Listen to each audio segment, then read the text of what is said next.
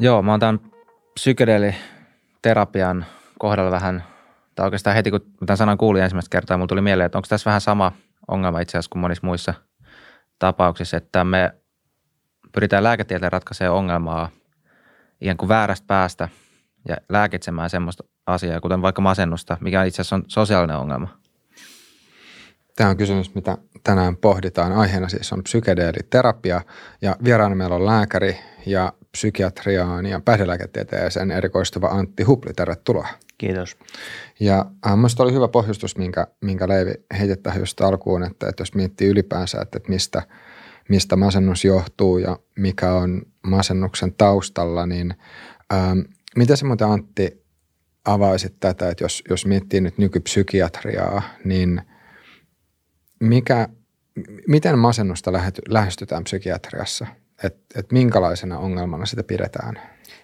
No toi nyt on tietysti aika, aika iso kysymys ja, ja on kyllä Leevis jonka samaa mieltä siinä, että, että, että sinällään, että kyllä masennukseen liittyy iso osa on sitä sosiaalista, sosiaalista komponenttia ja varmasti voitaisiin niin yhteiskunnan tasolla tehdä monia asioita eri tavalla, jotta, jotta tällaisia masennuksajaksoja tai muita ei välttämättä tulisi niin paljon tai niistä toivottaisiin toivottaisiin paremmin, mutta että, että kyllä siellä uskon myös, että siellä on siellä masennuksen taustalla myös muitakin komponentteja, jotka on siihen vaikuttamassa siihen meidän ihmisen psyykkeeseen ja miten me tämä maailma nähdään ja millaisia tunteita ja muita meillä on.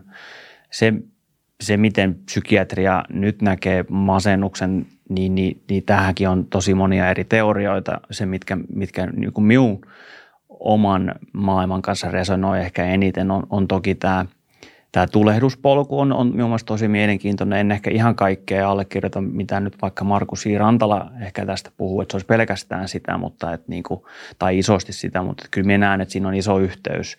Oli sitten se tulehdus tullut, tullut meidän ruokavaliosta, eli vähän niin kuin elintavoista, eli me syödään ultraprosessoitua ruokaa tai ruokaa, mikä ei meille muuten ehkä sovi.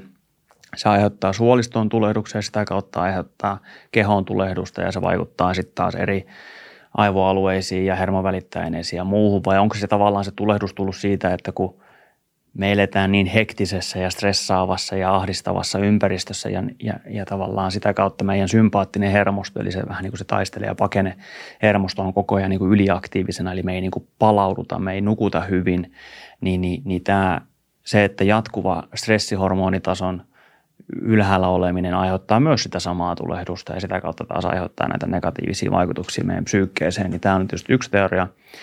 Sitten yksi teoria, en tiedä onko tätä kukaan pystynyt ikinä mitenkään todistamaan, mutta minulle se jotenkin resonoi tosi paljon on se, että masennus on englanniksi depression. Se tulee sanoista deep breast, eli syvälle painettu. Niin, niin jos nyt on, minä yleensä käydään tässä esimerkkinä, varmaan näitä esimerkkejä voi olla monia erilaisia, mutta kuvitellaan, että on vaikka joku lapsi, alle seitsemänvuotias lapsi, niin, niin tota, se alkaa itkemään tai se alkaa kiukuttelemaan tai se alkaa olla semmoinen niin känkkäränkkä ja vähän semmoisia, saa semmoisia tempera- tai tämmöisiä niin kuin temper tantrumeita, niin, niin jos tämä lapsi nyt kuulee näissä tilanteissa, kun hän kokee negatiivisia tunteita, vaikka vanhemmilta tai opettajilta tai jotakin muulta aikuiselta, että älä itke, mitä siellä itket, mitä siellä taas itket, miksi oot tuommoinen, ei miehet itke, ää, mitä siellä kiukuttelet, niin, niin, niin tavallaan se ihminen tai se lapsi saa palautteen, että Aa, kun mulle tulee tuonne negatiivinen tunne, niin minun pitää painaa se alas, jotta me saan hyväksyntää, jotta me saa rakkautta. Eli me opitaan toimintamalli, että me pitää painaa joku tunne alas. Ja kun me tehdään tämmöinen, saadaan tämmöinen toimintamalli, niin sehän jää elämään, elämään sinne meille valmiiksi. Ja kun me tehdään tätä tarpeeksi monta kertaa meidän elämän aikana, niin, niin, niin aina kun meille tulee vaikeita tunteita ja me painetaan niitä alas, niin täällä sisällä on vähän niin kuin tämmöinen kaivo, joka täyttyy niistä kaikista alaspainetuista tunteista. Ja kun se kaivo on täynnä tai alkaa täyttymään, niin se on niin kuin se masennus. Ja se masennus vähän niin kuin pakottaa ihmisen A, vetäytymään ihmissuhteista, jotta sitä ärsykettä ja niitä tunteita ei tulisi välttämättä liikaa, plus että vähän niin kuin kääntymään sisäänpäin, jotta niin kuin ruvettaisiin katsomaan sitä kaivoa ja ruvettaisiin niin kuin ämpärillä ja lapiolla sitten tyhjentää sitä. Joo, näin niin kuin maalikon näkökulmasta tästä tuntuu jonkinnäköinen ehkä konflikti olevan, kun mainitsit tuon Rantalan, niin nyt oli just tämä evoluutiopsykologia oli saanut näitä jotain selitysmalleja ja sitten heti psykiatrit tuli ikään kuin torppaamaan. Tästä oli ihan siis lehdissäkin. Ei minä sano, että torppaa. Siis ne, nehän alle, mun mielestä niissä, niissä artikkeleissa puhuttiin, että, että tämä on niin hyvä teoria ja tämä on mielenkiintoinen teoria, mutta se, että siitä otsikoidaan, että tämä on nyt niin kuin maailmaa mullistava ja tämä nyt ratkaisi kaiken, niin ehkä se oli vähän niin kuin se, mihin ne, ne psykiatrit niin kuin tarttuivat, että ei tämä nyt niin kuin ratkaissut kaikkea ja ei tässä niin kuin välttämättä kaikkea nyt. Tämä on vaan niin kuin teoria muiden joukossa. Niin tämä olisi nyt bipolaarisen tai kaksisuuntaisen niin. mielenlahäiriön kyllä, kyllä, yhteydessä kyllä. tästä. Mutta ehkä vielä tuohon, mitä mä, millä aloitettiin tämä, niin siis – että nykyään niin kuin masennuksen hoito ja tämä tuntuu olevan niin kuin iso liiketoiminnan ala. Ja siinä tulee just mieleen se, että tietysti alalla toimivien intresseissä on, että se on li- iso liiketoiminnan ala jatkossakin. Ja si, si, niin kuin sitä kautta ehkä just on mielenkiintoistakin mun mielestä, että, että ikään kuin, että mi, miten ollaan tullut tähän tilanteeseen ja, ja onko tästä esimerkiksi ulospääsyä hmm. ja mit, mitkä ne polut on – Mie en ihan, te, en usko, että toi nyt Suomessa on ainakaan liiketoimintaa masennuksen hoito, koska se on nyt kuitenkin pääasiassa masennuksen hoito on niin kuntien vastuulla tai valtion vastuulla. En usko, että valtio hyötyy siitä, että meillä ihmisiä masentuu tai ne pysyy masentuneena. Ymmärrän tuon ajatusmallin toki noiden lääkekorporaatioiden ajatuskulmasta, että heillehän on sinällään hyvä, että ihmiset on masentuneita tai ne pysyy masentuneita, kunhan ne oireet vaan pidetään poissa. Miten minä vähän niin kuin, emme halua liikaa nyt lähteä dissaamaan mielellä lääkityksiä, mutta koen kuitenkin, että, että aika harvan kohdalla masennuslääke parantaa kenenkään masennusta tai sitä juuri syytä, vaan ne auttaa niihin oireisiin. Ja kun masennusdiagnoosi tehdään kuitenkin oirekyselyn perusteella tai oireiden perusteella, niin me ajatellaan, että no joo, se masennus sitten parantuu, kun me vähennetään tai oireet lähtee pois. No mitä tapahtuu aika monelle sitten ihmiselle, kun me – lopetetaan lääkkeen käyttäminen, niin, niin oireita saattaa palata, jolloin me ajatellaan, että se masennus taas tuli takaisin, mutta sitten taas laitetaan se lääke vähän pidemmäksi aikaa päälle. Että kyllä niin kuin näen tonkin näkökulman ja kyllä me ehdottomasti näkisin, että siihen masennukseen pitää puuttua monilla muillekin työkaluilla kuin vaan sillä lääkkeellä. Ja, ja tässä ehkä, ehkä niin kuin se, mikä, minkä, minkä, minkä takia minäkin edelleen siis käytän ehdottomasti lääkkeitä potilailla, en, en ikinä lievään, enkä ja keskivaikeissakaan, ehkä harvemmin, jos mennään keskivaikein sinne vaikeampaan päähän, niin se, minkä me näen lääkkeessä olevan se hyvä puoli erityisesti, niin, niin kyllähän me ollaan niin kuin nähty tutkimuksessa, että se vähän niin kuin Etenkin ahdistukseen se on tosi hyvä. Toki myös masennukseen, minkä takia se ahdistukseen nyt auttaa niin hyvin on, kun se vaimentaa tämmöisen mantelitumakkeen, eli tämmöisen amygdalan toimintaa. Ja mantelitumake on vähän niin kuin tämmöinen aivojen alue, joka koko ajan skannaa meidän ympäristöä, meidän, eli mielen sisältöä mahdollisilla uhkatekijöiltä. Eli se on se, joka niin kuin on se palohälytin, joka sitten rupeaa pistää sitä meidän kehoa ylivirittyneeksi. Niin kuin me vaimennetaan sen toimintaa, Eli vähän niin kuin leikataan niistä tunteista terävin kärki pois, niin me ei enää olla niin ahdistuneita, niin sitä kautta se auttaa. Ja tutkimuksessa on myös todettu, että se niin kuin vähentää negatiivisia tunteita. Ja se jopa jostain syystä, en tiedä miksi se niin päin toimii, mutta se saattaa vähän lisätä taas niitä positiivisia tunteita, mikä on sillä ihan hyvä juttu ja kuulostaa järkevältä.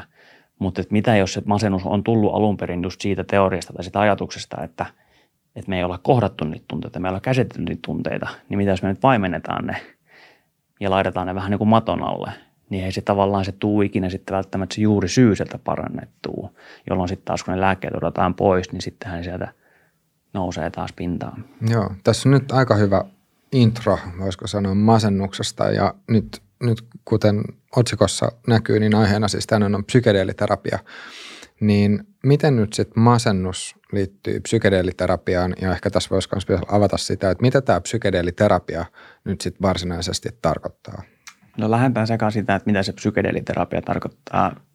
Teillä on jo ollut aikaisemmin se jakso, missä avataan vähän, mitä nämä psykedeelit on ja mikä niiden vaikutusmekanismi on. Mutta Joo, niin kuin... jakso numero uh, puheenaihe 126 kaikille katsojille ja kuuntelijoille. Tiedoksi kannattaa kuunnella se ehdottomasti tähän pohjalle, jos, jos tota, aihe kiinnostaa. Kyllä, mutta psykedeeliterapiassa on nyt siis ajatuksena tai ideana, että annetaan tämmöistä tajunnantilaa muuttavaa ainetta, kuten nyt nämä psykedeelit näille ihmisille, joille nyt on vaikka se masennus tai vaikka nyt voidaan tulla tänään ehkä myöhemmin traumaperäisen stressihäiriö eli PTSD, niin annetaan tämmöistä niin kuin katalyyttiä, eli vähän niin kuin semmoista vaikuttavaa ainetta, joka tekee siitä psykoterapiaprosessista tai terapiaprosessista vähän niin kuin tehokkaampaa ja nopeampaa. Ja, ja, ja tota, odotan vaikka se masennusesimerkki, niin masennukseen liittyy aika usein semmoisia niin jumiutuneita ajatusluuppeja, että se, on, niin kuin se pyörii koko ajan semmoista vähän kehämäisiä ajatuksia, että se koko ajan olet aika ruoskit ittees aika paljon, aika paljon negatiivisia kuvia itsestään, aika paljon negatiivisia kuvia niin kuin maailmasta ja, ja missä siihen niin kuin oot ja, ei, ja, ja tota, niin, niin, niin, tota, niin tämmöiseen ajatuskeloihin nämä psykedeelit on aika hyvät siinä mielessä, on, kun se vaikuttaisi nyt siltä, että ne niin kuin tavallaan lopettaa ne ajatuskelat ja siellä päästä eroon niistä luupeista ja siellä päästä niin kuin tavallaan näkemään sitä maailmaa ja ittees vähän niin kuin uudesta näkökulmasta, jolloin me käytetään vähän niin kuin sitä aikaikkunaa hyödyksi. Että kun ihminen näkee jonkun asian uudesta näkökulmasta, niin lähdetään niin kuin integroimaan sitä uutta näkökulmaa nyt sinne niin kuin arkeen, joka sitten voisi mahdollistaa sitten tämän että ne ihmiset alkaa, niin kuin, ja niin kuin tutkimuksessa onkin nyt todettu tähän mennessä, että ihmisille lisääntyy tämmöinen yhteys luontoon, ihmisille lisääntyy tämmöinen yhteys itseensä, omiin tunteisiin ja muihin ihmisiin, niille lisääntyy tavallaan kos- tai tunte, tunne semmoisesta, niin että me ollaan kaikki tässä samassa veneessä ja, ja, ja lisääntyy semmoinen ajatus, että haluamme mieluummin huolehtia tästä omasta kehotemppelistä paremmin niin kuin syömällä hyvin ja liikkumalla ja muuta. Ja nämä on sitten taas tietysti totta kai nämä elämän palapelit, mitkä kun on paikallaan, niin, niin, niin yleensä ihmisen psyyke voi hyvin.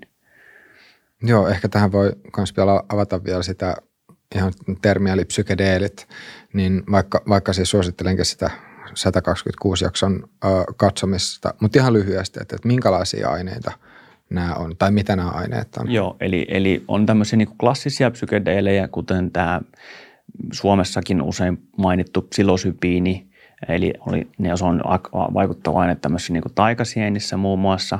Ähm, ja sitten on tämä DMT, jota on monessa eri kasvissa ja monessa eri, tota, etenkin se on taas tuolla Etelä-Amerikassa muun muassa käytössä tämmöisessä ajovaska liemissä ja teen, teen mukana. Ja, ja sitten on tämmöinen meskaliini, jota on tämmöisessä kakta, kaktuskasveissa ja, ja tota, no LSD on myös tämmöinen klassinen klassinen psykedeli, joka on syntetisoitu alun perin tämmöistä home, homekasvista. Mutta nämä on tämmöisiä klassisia psykedeleillä, jotka vaikuttaa meillä tämmöiseen 5-alfa-2-reseptori, eh, reseptoreihin, ne niin kuin vahvistaa niiden reseptorien niin kuin toimintaa ja niitä reseptoreita on tosi paljon tällä näköaivokuorella, mutta ylipäänsä meidän aivokuorella, niin, niin, niin tota, se alkaa, kun se alkaa vaikuttaa näihin reseptoreihin, niin siellä on sitten tiettyjä asioita alkaa tapahtua meidän meidän tota, mielessä, mikä nyt, mitä asioita nyt esimerkiksi voisi alkaa tapahtua tai on, on nyt vähän viitteitä, niin, niin, niin tota, no ensinnäkin A-aistit terävöittyy ja lisääntyy. Ihminen, äh, jos se pitää silmiä kiinni, niin siellä alkaa, kun se, kun se vaikuttaa sen näkökuorelle niin paljon, niin ihminen alkaa näkeä tosi paljon tämmöisiä niin kuin visuaaleja ja, ja tosi paljon kuvia ja paljon värejä ja kaikkea muuta. Mutta vaikka hän avaiskin silmät, niin, niin riippuen annoksesta, niin jos se on vähän pienempi annos, niin se vaan niin kuin asiat vähän niin kuin on kirkkaampia. Niin kuin vihreä on vähän vihreämpi ja sininen on vähän sinisempiä ja ne kontrastit on vähän, vähän niin kuin tässä nyt ehkä joku HD, HD-luokkaa tai jotain muuta. Sitten jos se, jos se annos on vähän isompi, niin, niin, niin näistä puhutaan myös nimellä hallusinogeenit, joka on vähän ehkä, ei nyt vähän ehkä huono sana, että aika harvoin ihmiset näkee hallusinaatioita varsinaisesti, vaan ehkä kyse on niin kuin illuusioista, eli tavallaan ne, vaikka tämä vesilasi tässä, niin saattaa alkaa vähän niin kuin väreilemään ja tanssimaan ja ja muuta, mutta niin kuin aistit terävöittyy niin kuin ulkoota, mutta myös niin kuin sisältä siellä niin kuin huomaamaan sun kehotuntemukset ja, ja, ja, ja sitten just nämä tunteet, mistä nyt puhuin tästä, mikä se yksi teoria, missä masennus voisi tulla, niin niin se vähän niin kuin vie meiltä tämmöisiä niin kuin erilaisia filtreitä ja suojamuureja pois. Eli tämmöisiä niin, niin kuin, psykedeelit. Psykedeelit siis vie tämmöisiä suojamuureja pois. Eli, eli ihminen ei oikein pysty enää pitämään jotain tiettyjä tunteita tai tiettyjä ajatuksia pois, vaan se tulee sieltä niin kuin vähän semmoisella niin kuin aika kovalla voimalla sun tietoisuuteen, että sieltä oikein voi paeta sitä enää. Että sulla on vähän niin kuin joko, joko niin kuin, tai siis oikeastaan sulla on niin kuin kohdattava ne se, että, että minkä takia joillekin tämä voi olla tosi vaikea kokemus, tämä, tämä psykedelikokemus, niin, niin on, että jos se, jos se materiaali, mitä sieltä nousee, on jotenkin tosi vaikeaa ja ahdistusta provosoivaa, niin sitä ensimmäinen intuitiohan lähtee, niin kuin muutenkin nyt ihmiset aika monet pakenee niitä tunteita, että lähdetään juokseen niitä pakoja ja koidataan niin kuin vastustaa sitä. Ja tämä, tämä on yksi ajatus myös että niin kun me vastustetaan jotakin tunnetta tai ajatusta, niin sehän vaan voimistuu tai se aiheuttaa meissä semmoista kärsimystä ja ahdistusta. Voiko jos, että ne patoutuu? Niin, kyllä. Mutta jos sille tavallaan pystyisi niinku kääntyä sitä tunnetta kohti ja antaa sille tilaa ja olla vähän jopa utelias sitä kohtaa ja olla vähän silleen, että no antaa tulla, että nyt, nyt tämä pitää niinku läpikäydä. Ja siis sieltä tulee se vahva olisit, jos nyt on suru, niin sinulle tulee se vahva itku, tai jos sulle tulee viha, niin sinulle tulee vahva huuto, että sä rupeat huutamaan siinä, tai, tai niin kuin meet läpi sen, sen tunnekokemuksen, sitten tavallaan siitä voisi päästää irti, niin, niin, niin tota, tämä on yksi teoria, minkä takia se voisi, voisi näitä masentuneita niin hyvin auttaa. Ja tuossa on just se, että jos on jotain tunteita, mitä sitten haluaa niin kuin työntää just pois tai jotenkin vastustaa, niin se, että sä vastustat jotain, niin samalla sä annat sille merkityksen. Mm. Eli Eli tavallaan se, siitä voi jo ikään kuin päätellä, että sillä on joku merkitys, jos sulle tulee tarve niin alkaa vastustaa sitä. Kyllä, kyllä. Hyvä pointti. Joo, ehkä sitten voisi myös käydä läpi sitä nyt niitä voisi vielä jotenkin ajatella, että nyt, nyt alkuun puhutaan tästä psykedeeliterapiasta ja sitten myöhemmin voitaisiin puhua vielä tästä MDMA-avusteisesta psyke- äh, psykoterapiasta, mitkä, mikä on sitten vähän ehkä vähän eri asia. Mutta jos nimenomaan nyt, nyt keskitytään vielä tähän psykedeeliterapiaan – eli, ää, ja mitä nyt on tyypillisesti just sitten tutkittu psilosibiinin avulla, niin miten tämä terapia nyt etenee, että jos ajatellaan, että on joku ihminen, joka sitten käy hmm. tai, tai nyt niin kuin käy tämän prosessin läpi, niin hmm. Mitä siinä varsinaisesti tapahtuu? No tietysti alkuun näissä, näissä tutkimuksia, kun tehdään, tehdään, niin alkuun siinä tapahtuu tämmöinen seulonta. Eli, eli ensinnäkin A, se varmistetaan se diagnoosin pätevyys, että se oikeasti on, on vaikka nyt vaikea masennus ja se, että se on ollut hoitoresistentti. Ja, ja tota, sitten siinä on tässä vaiheessa aika paljon ja varmaan jatkossakin tietysti tiettyyn pisteeseen asti on tämmöisiä sisäänottoja ja tämmöisiä niin kuin poissulkukriteereitä, että tavallaan näillä ihmisillä ei, ei saisi olla mitään alttiutta psykoosille. Ja mikä se nyt on se vahvin alttius on se, että jos sulla on ollut aikaisempi psykoosi tai jos sun lähi sukulaisilla, nyt puhutaan sisaruksista tai vanhemmista tai niin kuin isovanhemmista, jos niillä on ollut psykoosi, niin, niin, niin nämä vähän niin kuin sulkeutuu tästä pois kokonaan tässä vaiheessa ainakin. Ähm, plus sitten, jos on tiettyjä, tiettyjä somaattisia sairauksia tai, tai tässä vaiheessa on myös niin kuin vaikeat persoonallisuushäiriöistäkin otettu ja jätetty pois. Ei sillä, etteikö niitä voitaisiin jatkossa hoitaa ehkä jopa hyvin tuloksilla, koska etenkin miksi, no taas siis ehkä nyt siksi, siksi koska persoonallisuushäiriöihin liittyy paljon tämmöinen niin kuin joustamattomuus. Mieli ei niin kuin jousta tiettyyn suuntaan ja on semmoisia tiettyjä ajatusmalleja. Ähm, ja sitten taas näillä psykedeleillä on, on huomattu jopa vaikutuksia meidän persoonallisuuspiirteisiin, että meillä niin kuin muuttuu jopa meidän persoonallisuus hieman näiden psykedelien aikana. Millä, Ainakin, millä tavalla? No siis se lisää avoimuutta yhden standardideviaation verran ja se vähentää neuroottisuutta ja se, ja se lisää tämmöistä ekstroverttiyttä, että ihminen niin kuin ottaa enemmän kontaktia. Mutta en sano, että nämä kaikki ovat välttämättä hyviä asioita, mutta näitä nyt on niin kuin mitattu, että näin, näin saattaa tapahtua. No mutta joo, tuossa tulikin käytyä sitä seulontaprosessia läpi, mutta mitä sitten tapahtuu sen jälkeen, jos katsotaan, että nyt joku ihminen on sitten sopiva tähän tai tätä psykedeeliterapiaan? Joo, eli, eli siinä vaiheessa sitten tota, se ihminen totta kai tutustuu siinä vaiheessa niihin terapeuttiin ja sillä yleensä toimitaan tämmöisenä niin terapeuttiparina. Tässä vaiheessa taas se on niin kuin nähty parhaaksi, että se on niin kuin mies ja nainen se, että onko se jatkossa välttämättä tarvetta, niin ei, niin ei, ei välttämättä, mutta nyt halutaan, että siinä olisi vähän niin kuin semmoista niin kuin sukupuoliroolitusta mukana – Ähm, mutta et, eli tutustutaan niitä, siihen terapeuttipariin, äh, et, eli ne terapeutit vähän niin kuin samalla tavalla kuin menisit muuten psykoterapiaan, niin että ne kuulet vähän sitä taustatarinaa, kuulet vähän niitä vaikeuksia, kuulet vähän niitä ongelmia, eli saadaan semmoista niin kuin ymmärrystä sitä ihmisen, ihmisen mielen maisemasta ja sekä luodaan semmoista niin kuin turvallista ja hyvää, hyvää suhdetta.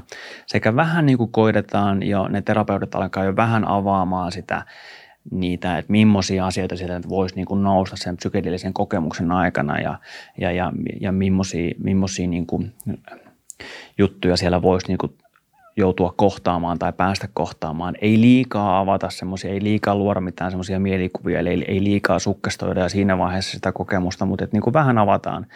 Ähm, ja sitten käydään läpi sen, sen tota potilaan kanssa erilaisia ahdistuksen hallinta kautta stressin hallintamenetelmiä. Eli jos sieltä nyt tulee sitten joku semmoinen tosi vaikea kokemus tai, tai joka provosoisi sitä ahdistusta tai paniikkia, niin, niin meillä olisi jotain työkaluja, miten me voidaan sitä sitten niin kuin lähteä helpottamaan, vaikka miten pidetään kädestä kiinni tai saako ylipäänsä koskettaa ja, ja tota, että voidaan tehdä jotain hengitysharjoituksia tai jotain muita kehollisia harjoituksia, että se tilanne vähän niin kuin helpottaa.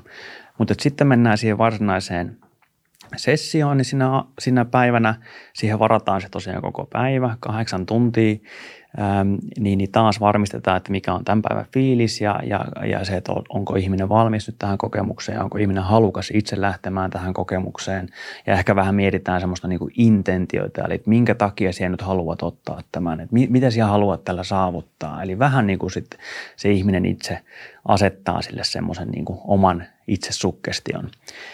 Ähm, ja sitten ihminen ottaa sen lääkkeen ja, ja siinä etenkin tässä psilosypiiniterapiassa, niin toki myös siinä MDMA-terapiassa, mutta paljon se ihminen on itse sen omien ajatusten kanssa. Eli se ihminen menee makaamaan tämmöiselle niin kuin sängylle, siis niin kuin mukavalle sängylle. Ja se huone on tosiaan vähän niin kuin vuorattu semmoisessa niin vähän niin kuin kodinomaiseksi, että siellä on niin kuin tauluja, maisematauluja ja, ja jotain niin kuin hienoja esineitä ja siellä on niin kuin ehkä jotain niin kuin, äm, kankaita, hienompia kankaita tai muita, että se ei ole niin sairaalaympäristö, että se tuntuu vähän niin kuin kodikkaammalta ja lämpimämmältä. Mutta että se ihminen laittaa tämmöiset niin kuin silmälaput silmille ja sitten kuulokkeet korville ja se on tosi tarkkaan mietitty semmoinen niin kuin musiikkilista sitten sinne niin kuin, vähän niin kuin sen matkan ajaksi. Että se vähän sen musiikin pointtina on vähän niin kuin ohjata sitä niin kuin pikkasen sitä siinä mielessä, että, se niin kuin, että siellä on niin kuin tiettyjä musiikkilajeja, on jotain lajeja, mitkä on vähän niin kuin, vähän ehkä pelottavia ja semmoisia niin surua provosoivia ja sitten on vähän semmoisia iloisempia, semmoisia niin kivoja aiheita ja sitten ehkä jotain niin kuin erilaisia tunteita koitetaan onks, provosoida. Onks, voisiko sen sanoa näin, että tässä musiikin ajatuksena on se, että, että miten sitten saataisiin niitä äh, – miten saataisiin nostettua niitä tunteita, mitä nimenomaan sitten on, on mm. painettu aikaisemmin Just piiloon. Kyllä. se terapeutti kanssa siellä huoneessa sitten mukana? Joo, joo. Terapeutit on sinne niin kuin, tavallaan se on sänky, niin sitten on niin kuin terapeutit vaikka tässä molemmilla puolilla siinä sinun vieressä koko ajan. tavallaan, eli sitä ihmistä kannustetaan olemaan vähän niin kuin introverttina, eli mennä sinne omaan mielen sisään ja, lähteä seikkailemaan siellä alitajunnassa ja katsoa, mitä kaikkea sieltä tulee. Hän totta kai saa tarvittaessa turvautua niihin terapeuttiin, joko A, pidetään kädestä, että se kokee, että sulla on joku tässä kuitenkin vierellä, että, joka helpottaa tavallaan sitä irtipäästämistä, että et, etenkin niissä tilanteissa, jos on tosi iso annos, niin missä se irtipäästäminen voi auttaa, niin jos sulle kokee, että että se on oikeasti menetät nyt niin kuin oman tietoisuuden, eli vähän niin kuin sun oman ego, että se vähän niin kuin kuolee, niin se, että siihen uskallat oikeasti kuolla, että siihen uskallat oikeasti päästä tästä todellisuudesta irti, niin sehän voi olla aika pelottava kokemus. Niin se, että, että jos sulla on semmoinen turvallinen olotila, että siellä voit ns leikisti kuolla, niin, niin tota siihen auttaa se, että sulla on siinä joku kaveri vieressä. Niin ehkä tätä voisi tätä vois vielä avaa pikkasen, koska toi – Musta tuntuu, että ainakin monelle kuulijalle voi kuulostaa vähän hurjalta silleen, mm. että, että mitäs nyt, että terapiamuoto, jossa kuolee, mm. niin, niin mitä, mitä tämä nyt Eli siis oikeastaan en, tarkoittaa? Ehkä voisi vielä tämän verran sanoa, että psykedeelit siis ei ole kenellekään hengenvaarallisia. Että ne ei niin kuin tavallaan, niillä ei ole ensinnäkään mitään, vai, tai psilosopinilla ei ole mitään juuri mitään vaikutuksia meidän fysiologiaan. Se LSDllä on pikkasen enemmän niin dopamiinivaikutuksen kautta se provosoi meidän sympaattista hermostoa, mutta tosi vähän on vaikutuksia meidän kehoon. Ja, ja tappava annos pitäisi olla joku 10 000, vaikka se tuhatkertainen annos, mitä sitä normaalisti tässä nyt käytettäisiin. Eli ihminen ei siis oikeasti nyt niin kuin kuole tähän. Mutta niin kuin, eli se, mitä se psykedeelit nyt sitten taas niin kuin osittain tekee ainakin isolla annoksella, mitä teorisoidaan, niin kuin vähän, vähän avasin sitä tuossa aikaisemmin, niin niin, niin se meidän niin kuin minuus, se meidän ego, se ajatellaan, että se tulee täältä tietyistä, tietyistä aivoalueista. Ja, ja se nyt tavallaan päättää, eli se kerää sitä informaatiota kaikkialta, että meidän aivoalueelta, meidän aisteista, meidän muistoista, meidän niin kuin ajatuksista ja muista. Ja sitten tavallaan tekee sitten semmoisen koherentin kokonaisuuden, niin, niin nämä psykedeelit nyt vaikuttaisi nyt vähän niin kuin sulkemaan sen alueen, jolloin tavallaan sen sijaan, että ne aivot lähettää sitä viestiä sinne, niin ne rupeakin lähettää viestejä keskenään, niin kuin, että tavallaan se yhteyksien määrä lisääntyy huomattavasti. Eli eri aivoalueet alkaa yhtäkkiä keskustella keskenään, mitkä ei ole aikaisemmin keskustellut. Niin, niin tätä minä nyt meinaan sillä, että jos se on tarpeeksi iso, iso annos, niin tavallaan se oikeasti sulkeutuu vähän niin kuin täysin, jolloin sitten tavallaan siihen et ole enää kosketuksista tähän todellisuuteen, vaan siellä lähdet niin kuin ehkä johonkin leikkisesti maata kiertävälle radalle sitten. Raketilla kuuhu. Niin, kyllä. Mutta et, et tota, ja tämä on etenkin ollut tosi, niin kuin, ja mitä silloin siis tapahtuu, kun ihmiset lähtee tämmöiselle maata, maata kiertävälle radalle, niin tämä, nämäkin on taas, monella on erilaisia kokemuksia, mutta aika moni kokee tämmöisiä niin kuin aika mystisiä kokemuksia, että ne, ne, ne saattaa luulla olevansa jumalia tai ne saattaa lu- saada yhteyden Jumalaan tai ne saa yhteyden tähän maailmankaikkeuteen, tähän galaksiin, tähän maailmaan, muihin, vaikka just siihen luontoon ja tähän, että, että niin kuin me ollaan kaikki nyt tässä samassa veneessä ja, ja tämmöisiä tosi semmoisia, niin kuin, ei sen tarvitse olla uskonnollisia, mutta voi olla myös uskonnollisia kokemuksia. Ja kun näitä, on annettu näitä silosypiiniä nyt ennen näitä masennustutkimuksia myös tämmöisille äm, palliatiivisessa hoidossa tai vähän niin kuin, vähän niin kuin kuoleville syöpäsairaille tai mu- muusta syystä kuoleville ihmisille, eli niillä on annettu vaikka elinaikaa vaikka vuodesta kolmeen vuotta, niin aika monelle ihmiselle, kun annetaan tuommoinen vähän niin kuin tuomio, niin, niin saattaa tulla vähän ahdistusta ja saattaa tulla vähän masennusta ja vähän semmoista eksistentiaalista kriisiä, niin, niin näille on annettu tätä psilosypiiniä, niin, niin näissä tutkimuksissa siis ensinnäkin on saatu tosi hyviä tuloksia, eli ihmisten masennus ja ahdistus lähtee pois tai helpottaa tosi huomattavasti, niin, niin näissä tutkimuksissa mitä mystisempi se on ollut se kokemus, niin sen parempi on ollut tulokset. Ja jopa, että mitä ahdistavampi tavallaan se kokemus on ollut, eli mitä enemmän siellä on joudut käsittelemään niitä vaikeita juttuja ja tunteita, niin sen parempi on ollut tulokset. Ähm, mutta niin, eli sitten se ihminen on siellä niiden kokemusten kanssa ja, ja tota, eli se, mutta se saa tarvittaessa niin ruveta siinä jo sen terapian, eli sen vaikuttavan aineen aikana ja puhumaan niille terapeuteille, että hei, mutta mulla on tämmöinen, me haluan jakaa tämän. Ja, ja, tota, ja sitten me voidaan siinä keskustella jonkin aikaa, ja, mutta kannustetaan, että ei niin liikaa ruveta rationalisoimaan ja niin liikaa ruveta miettimään sen kokemuksen aikana, vaan että me kirjoitetaan ehkä jotain tiettyjä aiheita ylös ja sitten niin kuin, kun se vaikutus alkaa niin loppumaan – niin, niin, niin sitten ehkä voidaan vähän enemmän ruveta puhumaan, mutta että jätetään ehkä mieluummin se puhe sitten niin seuraavalle päivälle. On, että tosi pitkään koitetaan pitää sitä ihmistä siinä kokemuksessa ja siinä, että se niin kuin itse vähän niin kuin miettii niitä, että mitä, mitä tässä elämässä nyt on tapahtunut ja mitä me on pitäisi itse tehdä nyt toisin.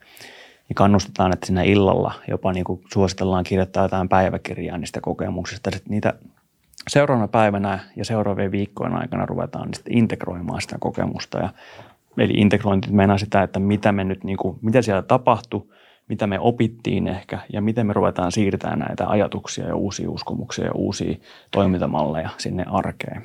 Niin, voisiko sanoa ehkä, että niin kuin samalla lailla kuin elokuvan aikana ei kannata vielä alkaa analysoimaan niitä näyttelijäsuorituksia, koska muuten osa elokuvasta menee ohi. Kyllä, niin, just näin. samalla tuossa. Kyllä, tälleen hyvä pointti. Joo. Mä voisin vielä palata pikkasen siihen egoon. Niin onko tässä myös vähän semmoinen näytös, että se ego tai minuus on myös se, mikä on sitten blokkaamassa niitä tunteita. Että et sitten, että et siinä vaiheessa, jos tämä ego – nyt jotenkin sulaa tai sitten katoaa, niin se myös e-, edesauttaa sitä, että miten nämä tunteet, tunteet tota, sit pääsee nousemaan pintaan. Niin, tällä, tällä minun vähäisellä psykologian ymmärryksellä niin näin, ja, ja näistä psykedeleistä nyt niin kuin lukeneena, niin tämän, vähän niin kuin tolleen miekin sen näkisin, näkisin kyllä, että just näin. Onko muuten, tämä on vähän out of the box kysymys, mutta onko eläimillä joko, vai onko se semmoinen ihminen, ihmisen juttu vaan?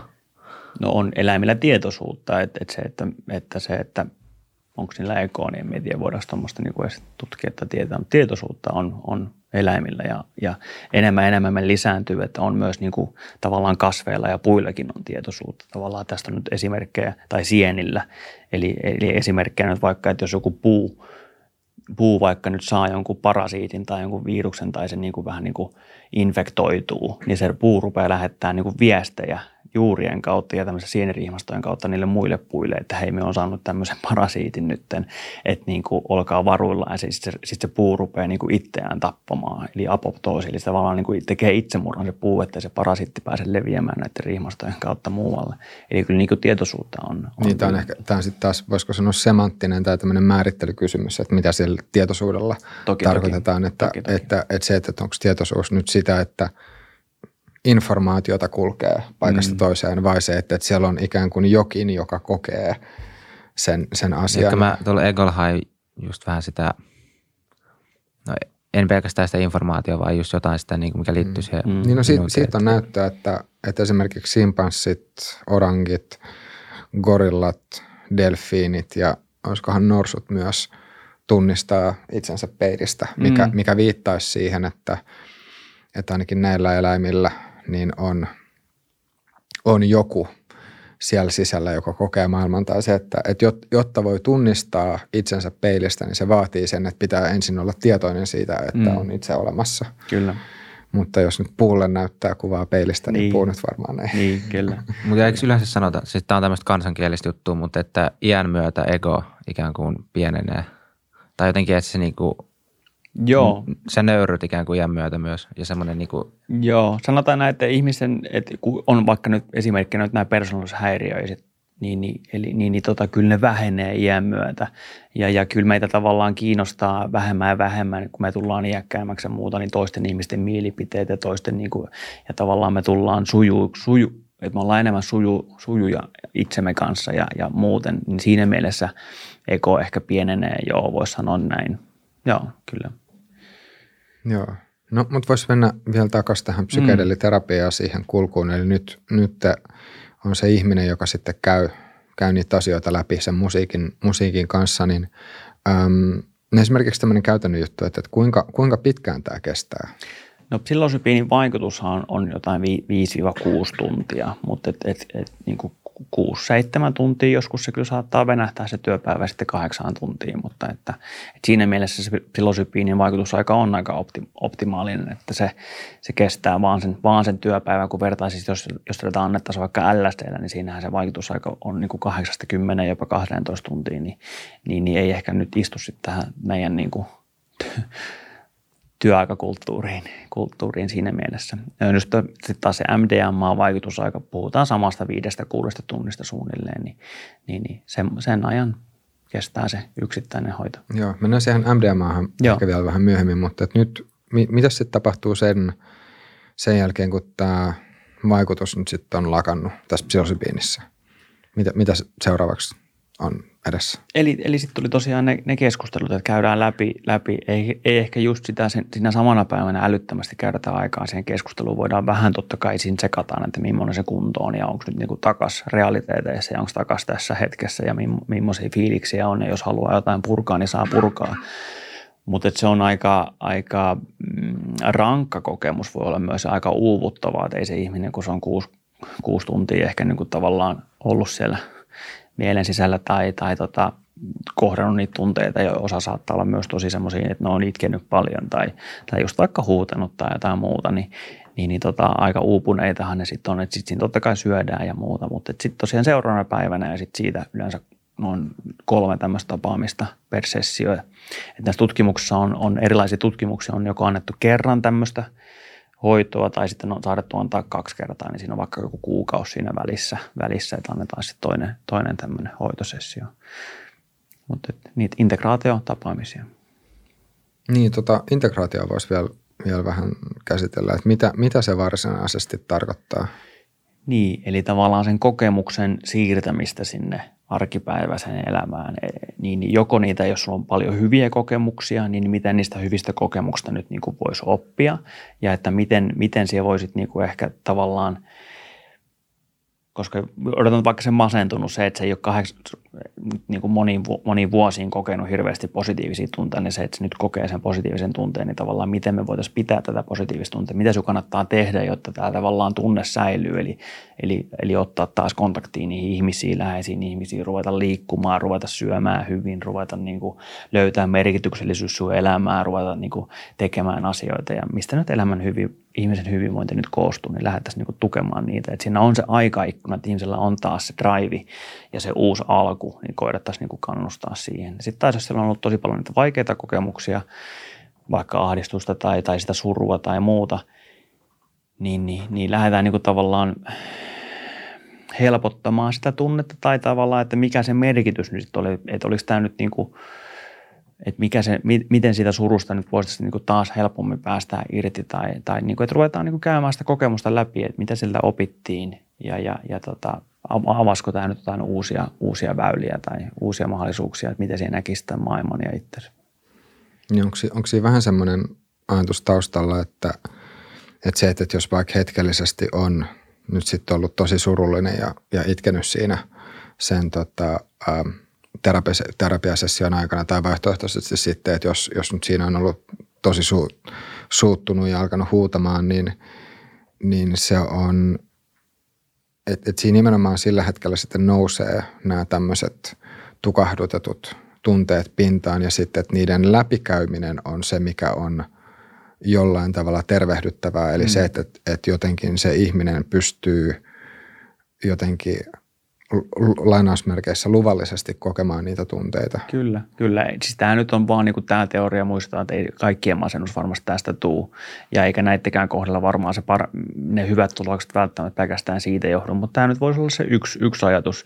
Ja, ei, ja tosiaan kyllähän näitä, näitä niin kuin tunteista ja näistä muista puhutaan tuolla psykoterapiassa, niistä puhutaan ehkä kavereiden kanssa, mutta se, että jos se puhe jää vaan sille niin kuin puheen tasolle ja sille järkeistykselle sille analysoinnille. Mutta jos sitten puuttuu se tunnepuoli, jos sitten puuttuu se kehotuntemus, niin ei se tule käsitellyksi. Et se ei pysty puhumaan itseäsi pois vaikeista tunteista tai vaikeista tilanteista, vaan sinun kyllä niin kuin näkisit, että pitää ottaa se kehopuoli mukaan siihen se tunnepuoli. Se, että se tulee oikeasti tunnettua ja se tulee tavallaan mentyä sen läpi, niin, niin se on se, millä sen pystyy niin oikeasti päästään sitten irti. Joo, tästä tulee mieleen siis joku, joku semmoinen – ää, joku keissi, nyt mä en muista henkilön nimeä, mutta että se oli jotenkin kehittänyt tämmöisen, oliko se primaaliterapia, missä pointtina oli se, että mennään, mennään metsään huutamaan. Mm, joo, ja, ja tota, uh, nyt mä en itse muista, että kuinka paljon tälle hoitomuodolle nyt sitten on mitään, mitään tieteellistä näyttöä, mm. tai onko tätä ylipäänsä tutkittu. Niin. Mutta se oli mun mielestä, se oli, se oli aika jännä konsepti siis se, että, että, tota, että jotenkin tuntuu siltä, että tässä ehkä voi olla joku yhtymäkohta. Että mä en nyt sitten tiedä, että, kuinka helposti ihmiset, jos ne menee metsään vaan huutamaan, että, että kuinka helposti siellä sitten nyt saa generoitua itsensä semmoiseen niin. vihan Ja oot siihen kosketuksessa just siihen, niin. siihen vihan tunteeseen, miten se on ehkä paton, niin vaikka se vaan semmoista keinotekoista huutamista, niin. niin se, jos parhaassa tapauksessa, jos ei päästä kosketuksiin siihen, siihen osaan, miten sä oot padonnut ja pääsät sen ulos, niin varmaan jonkin verran voi, voi varmasti auttaa. Mutta se, se, se, se, mitä niitä vaikutusmekanismeja nyt muussa, muitakin, mitä näillä psykedeleillä voisi olla ja mikä tähän masennukseen nyt voisi auttaa, niin, niin näistähän nyt toki edelleenkin nämä on alustavia tutkimustuloksia ja emme vielä tiedetä, tiedetä tarkalleen, mitä siellä tapahtuu ja mikä se nyt on se, mikä, mikä vaikuttaa ja onko nämä nyt oikeasti edes niin kuin vaikuttavia lopulta. Mutta yksi, yksi, mitä on ainakin solukokeissa ja, ja, ja tota, eläinkokeissa on todettu, niin, niin tämä on myös niin kuin neuroinflammatorinen tämä psykedeelit monet. Eli ne vähentää sitä keskushermoston niin, tulehdusta. Niin, siis anti, anti, an, anteeksi, an, antiinflammatorinen. Niin, eli se vähentää sitä keskushermoston tulehtuneisuutta, joka oli taas se yksi teoria siihen, että mistä se masennus nyt to, toki voisi tulla. Toki taas se, että saadaan hetkellisesti ehkä pois sitä, sitä tulehdusta sieltä, niin kyllä me taas mieluummin sit haluaisin myös panostaa niihin juuri syihin, missä se on alun perin tullut se tulehdus sinne, niin totta kai niihin pitää vaikuttaa myös.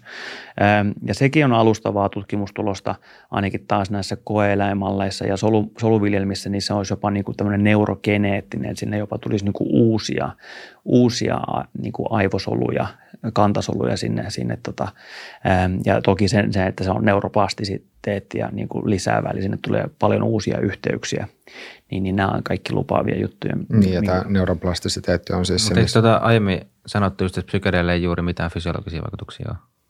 Öö, no siis ei ole tavallaan sun niinku semmoiseen niinku hen, sanotaan, että hengenvaaraa ei tule. Niin, siis, niin, niin tos, joo, se, se on hyvä, hyvä, hyvä kysymys, Leevi. Öö, joo, siis se oli siis niin että psykedeleillä ei ole akuutteja fysiologisia vaikutuksia, siis esimerkiksi verenpaineeseen mm. tai sykkeeseen tai, Kyllä, tai, tai siis- maksaan siis, tai munuaisiin niin. tai totta kai se metaboloituu noiden kaikkien kautta, mutta se ei, niin kuin, ei ainakaan nyt ole huomattu mitään, mitään tota vaikutuksia tai ja, tot, ja totta kai siis se on, voi sanoa näin, että et, et kyllähän siis sen, ne psykedeelian vaikutukset itsessään on fysiologisia, koska mm. siis ne mm. sitoutuu niihin reseptoreihin, mutta tässä, tässä yhteydessä mutta, siis mm. fysio, äh, fysiologisilla vaikutuksilla tai fysiologisilla sivuvaikutuksilla viitattiin nimenomaan semmoisiin, mitkä olisi ihmiselle sillä hetkellä haitallisia.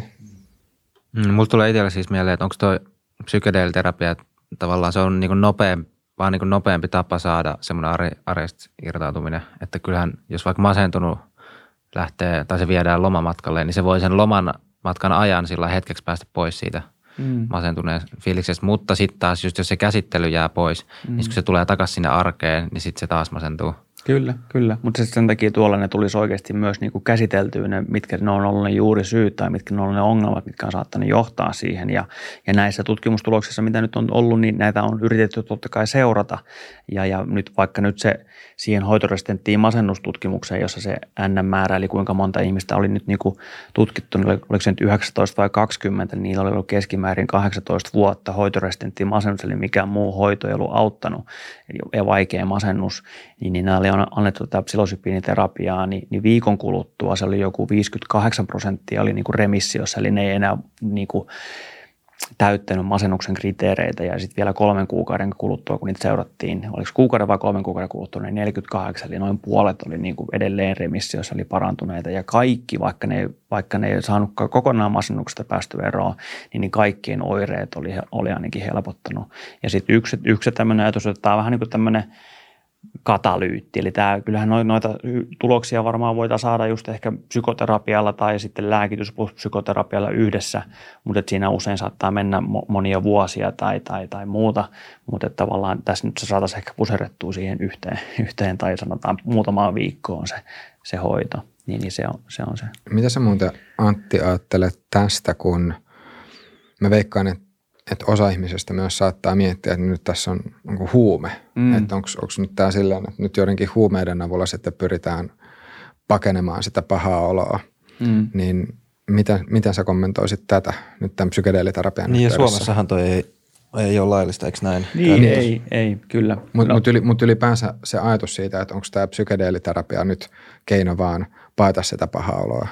Ähm, no siinä mielessä, kun kun minä sanoin, että miten ne, kun se psykedeelikokemuksen aikana eka, eka tartun tuohon, että pystyykö sitä oikein pakenemaan, kun se oli just nimenomaan sitä ei oikein pysty pakenemaan sen psykedeelikokemuksen aikana, kun ne tulee just nimenomaan aika vahvasti. Eli se on vähän niin kuin enemmän semmoinen niin kuin amplifoija, eli vähän semmoinen vahvistaja ennemmin kuin pake, pake, pakenemista auttava. Ja se, mitä tulee tuohon huumekeskusteluun, niin, niin, niin olin teillä aikaisemmin vieraana vähän niin kuin puhuin tästä, niin minä en niin näe hirveän, omassa mielessäni minä en näe hirveän iso eroa huumeella ja lääkeaineella, kun minä vaan näen niitä kemiallisia kaavoja ja miten ne vaikuttaa meidän, meidän mieleen ja just siihen fysiologiaan ja, ja muuhun.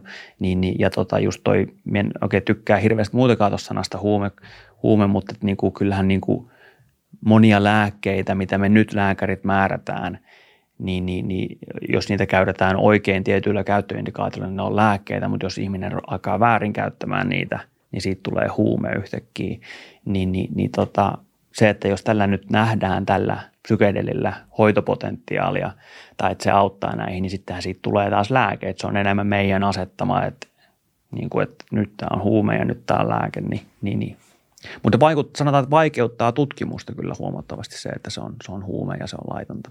Ja tuo huumekeskustelu on kyllä aika, aika outoa. Sen mä oon huomannut, että omat ajatukset on kyllä nyt näillä meidänkin jaksoja niin kuin myötä vähän muuttunut suhtautuminen. Tai niin kuin, just kun saanut enemmän tietoa, niin tajunnut, että se on aika semmoista niin kuin, semmoinen per, niin sanottu perusihminen, niin se tietämys on tosi vähäistä ja sitten ollaan tosi niin stereotypioiden varassa. Mm, kyllä. Joo, mutta vielä tämä, mä palaan pikkasen tähän takaisin tähän kysymykseen, että, että onko tai näkisikö että onko tämä psykedeelit, jos nyt vähän kärjistää tätä kysymystä, että mm. onko tämä nyt sitten vain yksi just pakokeino sitten, että, että nyt onko niin, että nyt, nyt sitten se masentunut ihminen tarvitsee tämmöisen tripin kerran kuukaudessa sitä koko loppuelämänsä ajan? No tuosta kun ei mene taas oikein tietoa, tietoa että, että, tota, että jos ei ole pitkäaikaa seurantaa vielä, vielä ollut, että, että sehän voi olla, että joillekinhan se riittää se yksi kerta ja that's it, ja, ja joillekin se sitten voi palautua vaikka puolen vuoden tai vuoden päästä. Nämä sitten me nähdään tulevaisuudessa, miten usein jollekin yksilölle. Sehän voi olla, että se tavallaan yksi kokemus voi tehdä jonkun tietyn stepin ottaa, mutta jos niitä steppejä pitää ottaa niin kuin muutama, että päästään sen jonkun tietyn rajan yli, että me ollaan siellä toisella puolella, että eikä me tulla enää takaisin, niin, niin mutta to, todennäköisesti huomattavasti vähemmän näitä tarvitsee ottaa kuin sitten taas päivittäin vaikka näitä mielenlääkkeitä. Ja edelleenkään niin kuin tuohon, että et, et käytettäisiin pakenemiseen, niin ei psykedeeliä, ei, se, se ei ole oikein bilehuume siinä mielessä, että ei sitä niin käytetä silleen hauskan pitämiseen. Toki osa nyt varmaan voi pitää sitä ihan hauskana ja kyllä sitä nyt sinällään voi, mutta että kun, kun ihminen, jolla on näitä vaikeita mielenterveyden häiriöitä tai masennusta tai muuta, niin jos se etenkin ottaa semmoisen semmoisen an, niin kuin annoksen ja tämmöisessä kontekstissa, niin ei se kyllä niin kuin hauskanpitoa siinä, että se on niin kuin oikeasti sitä niin kuin sit käydään läpi niitä vaikeita juttuja.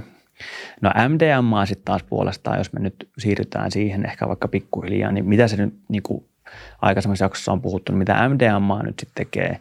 Eli MDMA sit oli siis tämmöinen, että sit osittain käytetään myös synonyyminä ekstaasi sinällään nyt ei voi ihan suur, suurta yhtäläisyysmerkkiä laittaa ekstaasia ja MDMA välillä, kun aika usein etenkin, jos katukaupasta ihminen menee ostaa ekstaasia, niin aika harvoin se sisältää pelkkää MDMA, vaan siellä on monia muitakin vaikuttavia aineita. Anyway, MDMA sitten taas, ja sitä on nimenomaan tutkittu paljon traumanhoidossa, eli traumaperäisessä stressihäiriöhoidossa, niin MDMA vähän niin kuin sulkee kun me puhun aikaisemmin sitä mielenlääkkeestä, miten ne vaimentaa amygdalan toimintaa, niin niin, niin tota, MDMA vähän niin kuin sulkee melkein kokonaan sen mantelitumakkeen toiminnan. Eli se ihminen ei ole enää koko ajan tarkkailla sitä ympäristöä, niistä mahdollisista uhkatekijöiltä ja vaaratekijöiltä, vaan se kokee semmoista niin kuin bliss, että se on niin kuin tavallaan semmoisessa rau- Eli, eli äh, jos summaa, että amygdala on aktiivinen silloin, kun ihminen on jotenkin ahdistunut. Kyllä, kyllä. Eli, eli amygdala on tosi tosi aktiivinen ihmiselle, joka on traumatisoitunut. Se koko ajan tarkkailee ympäristössä, koko ajan tarkkailee, että milloin se seuraava trauma iskee. Niin tavallaan tämä kun sulkeutuu, plus että sitten se niin kuin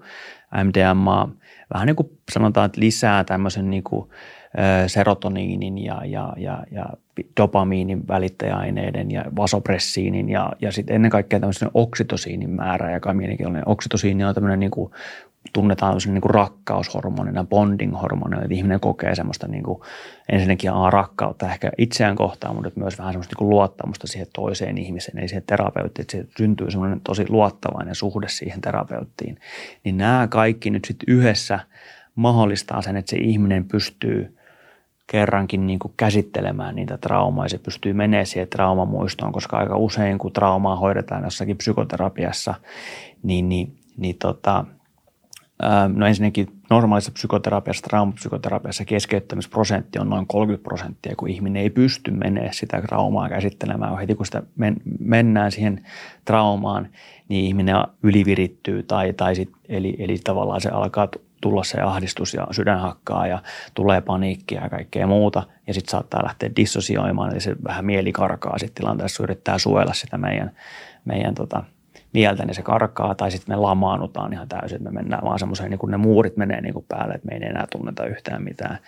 Niin, niin, niin tämä MDMA voisi näyttää nyt mahdollistamaan sen, että, että meille tulee semmoinen aikaikkuna, jolloin tavallaan pystytään menemään kohti niitä, niitä tota vaikeita kokemuksia ja käsittelemään ne. Niin, niin näillä on tosi, tosi jo, ja tämä MDMA-tutkimus tähän PTSDn hoitoon on jo niin kuin tässä faasi kolmostutkimuksessa menossa.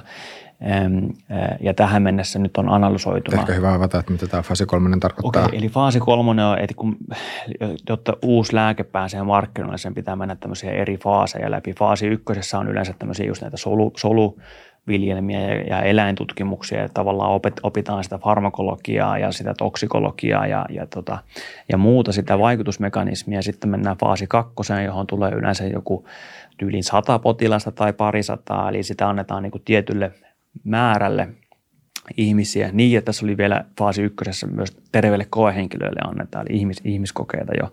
Faasi kakkosessa annetaan tiettyyn indikaation, vaikka nyt tässä tähän traumatisoituneelle annettiin MDMAta niin sadalle kahdelle ihmiselle, niin, niin tässä faasi kakkosessa, eli oli taas ollut 100, 100, 102 henkilöä, jolla oli ollut keskimäärin 17 vuotta vaikea-asteinen traumaperäinen stressihäiriö, mikä mikään muu hoito ei ollut auttanut, niin, niin näille oli annettu kaksi tai kolme tämmöistä MDMA-sessiota plus sitten nämä, nämä tämmöiset niin psykoterapia-integraatiotapaamiset päälle, niin, niin tässä nyt sitten taas niin kuin vu, oli seurattu vuoden ajan, niin 67 prosenttia on parantuneita, eli ne ei ole enää täytä PTSD-kriteerejä.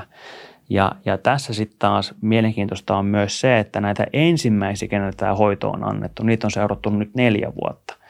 Ja niillä on vaan parantunut ne tulokset. Eli sen sijaan, että ne menisivät takaisin siihen sairauteen, niin ne vaan jatkaa paranemistaan vuosi vuodelta, kun tavallaan pointtina on ehkä sit siinä se, että se on päästy käsittelemään se trauma ja on, on tavallaan saatu ne joku juttu nyt niin kuin aluille. Ja se, että, että jos et sä välttämättä saanut heti sitä vasteen, niin sä oot voinut saada sen vasteen myöhemmin sitten, kun sitä on tullut käsiteltyä. No sitten yksi kysymys on myös ehkä näihin huumeisiin liittyen, monia saattaa mietityttää, että lisääkö tämä nyt sitten ihmisten käyttöä että et jos ne saa tämmöisiä kokemuksia sitten tämmöisessä niin terapiassa, laillisessa terapiassa, niin haluatko nämä ruveta käyttämään näitä itse sitten myöhemmin, niin, niin ainakin nyt tähän MDMAhan liittyen, niin, niin tota, on todettu, että kun puhuin viimeiskin tässä teillä vieraana ollessa sitä, siitä, että, että riip, tai siis trauman ja riippuvuuden välillä on tosi suuri yhteys, niin, niin aika monet näistä traumatisoituneista käyttää nimenomaan monia päihteitä nimenomaan nyt tähän tarkoitukseen, mistä se puhuit, eli paetakseen niitä tunteita. Me juodaan alkoholia, me poltetaan kannabista, me käytetään kokaiinia, me, me käytetään mitä tahansa päihdettä tai sitten harrastetaan seksiä tai ollaan työnarkomaaneja tai mitä tahansa somessa, someen riippuvaisia, jotta me ei kohdata niitä tunteita, niin traumatisoituneet erityisesti tekee tätä. Niin, niin kun tämä trauma on tullut hoidetuksi ja kun ihmisillä ei ole enää niitä vaikeita tunteita tai ei ole enää sitä, mitä pitäisi paeta, niin ihmisten päihteiden käyttö on vähentynyt. Eli niitä ei tarvitse enää paeta niitä tunteita eikä käyttää niitä päihteitä, jotta niillä olisi hyvä olla. Onko tästä muuten jotain, muistaakseni muuten näyttöä sitten, että esimerkiksi tässä psykedeeliterapian osalta, että onko se heijastunut sitten ihmisten päihteiden käyttöön jollain tavalla? Öm, tai onko siitä samanlaista seurantaa? Nähän psilosypiiniin ja näihin liittyen, niin en, en, en tiedä, onko ollut päihdeseurantaa, enkä tiedä, onko lisääntynyt tai onko vähentynyt. Nyt joku ehkä osaisi vastata, mutta en, en osaa sanoa. Se, mitä tiedän, että on, on tietysti on myös tämmöisiä niin kuin väestötason tutkimuksia, missä, missä oli jopa, sekin muistit, että se oli jopa Nature-lehdessä ollut tämmöinen, niin kuin, yli 100 000 ihmistä oli niin kuin subjektiivisia kokemuksia niin kuin kertoneet, että, että ne on käyttänyt psykedeelejä ja millaisia kokemuksia niillä on ollut siitä ja, ja millaisia seuraamuksia niillä on ollut elämässä. Niin tässä oli niin kuin todettu, todettu että, että psykedeelien käyttäjillä on keskimäärin vähemmän mielenterveyshäiriöitä ja niillä on keskimäärin vähemmän itsemurhaa verrattuna muuhun, muuhun väestöön. Ei, ei tietysti voi tehdä helppoja syy-seuraussuhteita näistä, mutta että niin kuin, en tiedä päihteiden käytöstä, onko niillä keskimäärin enemmän. Voi se, voi se olla, että niillä on ehkä vähän enemmän, mutta en tiedä. Ehkä mielekkäämpi kysymys on se, että mitä haittaa siitä olisi, että jos se psykedeelit on vaikka aiheuttanut niille positiivisia asioita, niin sehän olisi vaan hyvä, että ne alkaisi enemmän käyttää. Samalla lailla, jos liikunta tuo sulle positiivista elämää, niin eihän niin, paitsi tästä taitaa olla huonoa, että jos sä niin. liikut enemmän, paitsi totta kai joku ylikunto, mutta se on taas se toinen ääripää, niin. että sinne mennä. Tässäkin tavallaan voi tulla tavallaan ehkä näistä, näistä päihteitäkin vähän se ylikunto, että, että kun puhuttiin viimeiskin siitä, että tämä voi mennä vähän semmoista niin kuin, että jos niitä tulee sitten taas liikaa niitä päihteiden käyttöön, niin se alkaa ne hairat totta kai lisääntyä sitten suhteessa hyötyihin samaan kuin liikuntaa. Kaikkea voidaan tehdä liikaa ja kaikkea voidaan syödä ja juoda liikaa, mutta että jos se on siinä sopivassa suhteessa, niin se voi olla ihan, ihan hyväksi. Niin, yhden ainakin sen, minkä, minkä muistan lukeneeni, että ää, ja sano, menee vastaako sun, sun muistikuvaan, mutta psykedeelien osalta, että ihmiset tyypillisesti ei sitten kuitenkaan halua niitä psykedeelikokemuksia kauhean usein syystä tai toisesta. Niin just se, että kun ne on aika rankkoja. Siis ei ne ole niinku hauskoja välttämättä aina. Etenkin jos sulla on sitä masennusta tai ahdistusta tai traumaa tai muuta, niin ei se niinku ole semmoinen sunnuntai-kävely hauskanpito ressio, vaan siinä niinku, se, se on aika semmoinen – säväyttävä, säväyttävä kokemus, että ei sitä välttämättä just halua hirveän usein toistaa, toistaa. Ää, puhumattakaan, että jos sen on niin ollut tosi pelottava tai ahdistava, niin, niin ei sitä sitten silloin halua usein, usein toistaa myöskään. Mutta sen muuten haluan näistä vielä ehkä sanoa näistä, näistä tutkimuksista äm, sen verran, että, että tota, aika moni näistä ihmisistä, kun on kysytty, kysytty sitä, että et, et, miten ne niinku niiden sen merkityksellisyyttä, sen, sen kokemuksen merkityksellisyyttä, niin aika moni on tuonut esiin, että se niin on, on yksi top kolme vai oliko se top viidessä, niin, niin tosi moni on sanonut, että se on niin kuin yksi niiden merkityksellisimmistä kokemusta, mitä ne on ikinä kokenut. Eli nyt suhte verrattuna vaikka, että sulla syntyy lapsi tai siellä menet naimisiin tai, tai siellä valmistut jo jostain yliopistosta tai muusta, niin nämä on aika merkittäviä kokemuksia näille ihmisille kyllä ollut. Mutta ehkä meidän tässä koko, jotta tämä nyt ei niin kuin lähde liikaa silleen laukalle ja liikaa semmoiselle niin hypetykselle, niin haluan kuitenkin tuoda myös semmoisen vähän niin semmoisen varovaisen äänen täältä myös, että nämä niin kuin nyt on niin kuin tosi tarkkaan valikoituja ihmisiä, niin kuin me ollaan nyt käyty. Sieltä on otettu paljon pois niitä, niitä mahdollisia vaaratekijöitä ja niitä, niitä riskitekijöitä, että näille ihmisille, ketkä on valittu näihin tutkimuksiin, niin riskit on aika pienet. Plus, että se lääkeaine tai huume, miksi nyt halutaan sanoa, niin se on niin kuin syntetisoitu ja se on niin kuin labra tehty. Sitten me tiedetään tarkalleen, mitä siinä on ja kuinka paljon siinä on. Plus, että se ympäristö ja se valmistelu on niin kuin käytetty paljon aikaa. Eli, eli tätä nyt on annettu tätä psilosypiiniä nyt niin kuin sadoille ja MDMA on annettu sadoille Eli ei, ei nyt älyttömän monelle, mutta niin kuin yhtään merkittävää haittaa jo näille ihmisille todettu, mutta pidetään mielessä, että just että nämä on aika tarkkaan valikoitu. Että kyllä näillä niin kuin on myös ehdottomasti riskinsä ja haittansa niin kuin ihmisille, jos ne käyttää näitä niin kuin omin päin tietyissä ympäristöissä ja tietyissä mielentilassa, niin kyllä näillä saa myös mielen tosi solmuun. Niin menisikö tämä siihen kategoriaan, että älä kokeile tätä kotona? Juu, juu, tämä on nyt se, se, se kaneetti, muista. Joo. Yhdessä mä sen, äh, voisi vielä palata pikkasen siihen MDMA-terapiaan. Tuossa mm. kuvailit aikaisemmin, että miten tämä psykedeeliterapia etenee. Että siinä on just tyypillisesti tämä musiikin kuuntelu ja sitten on nämä kaksi terapeuttia siinä mm. ja, ja on, on se ajatus, että se ihminen olisi mahdollisimman, tai että se potilas tai, tai sitten se henkilö, joka käy sitä, tai jolle nyt on annettu näitä psykedeelejä, niin, niin sitten on, on mahdollisimman paljon siinä omassa maailmassaan, niin mm. miten sitten taas tässä MDMA-terapiassa, no, kuinka siinä, paljon se muistuttaa tätä?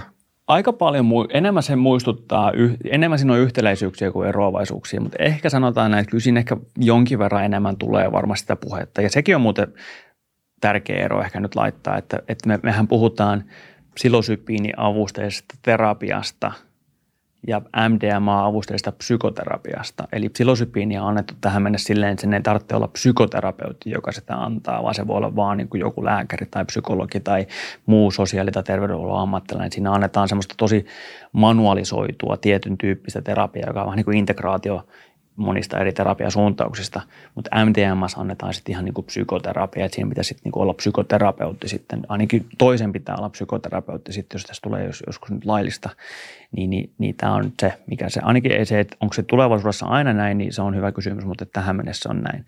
Mutta siinä on toki, kun se nyt ei ole kuitenkaan ihan niin voimakas kokemus kuin, kuin nämä, nämä klassiset psykedeelit, eli tavallaan se ei ole ihan niin, että välttämättä lähde siihen mihinkään maalta kiertävälle radalle tosiaan, eikä se ole niin paljon mystisiä kokemuksia, eikä niin paljon tajunnantilaa muuttavaa. On toki tajunnantilaa jonkin verran muuttavaa, mutta ei niin paljon.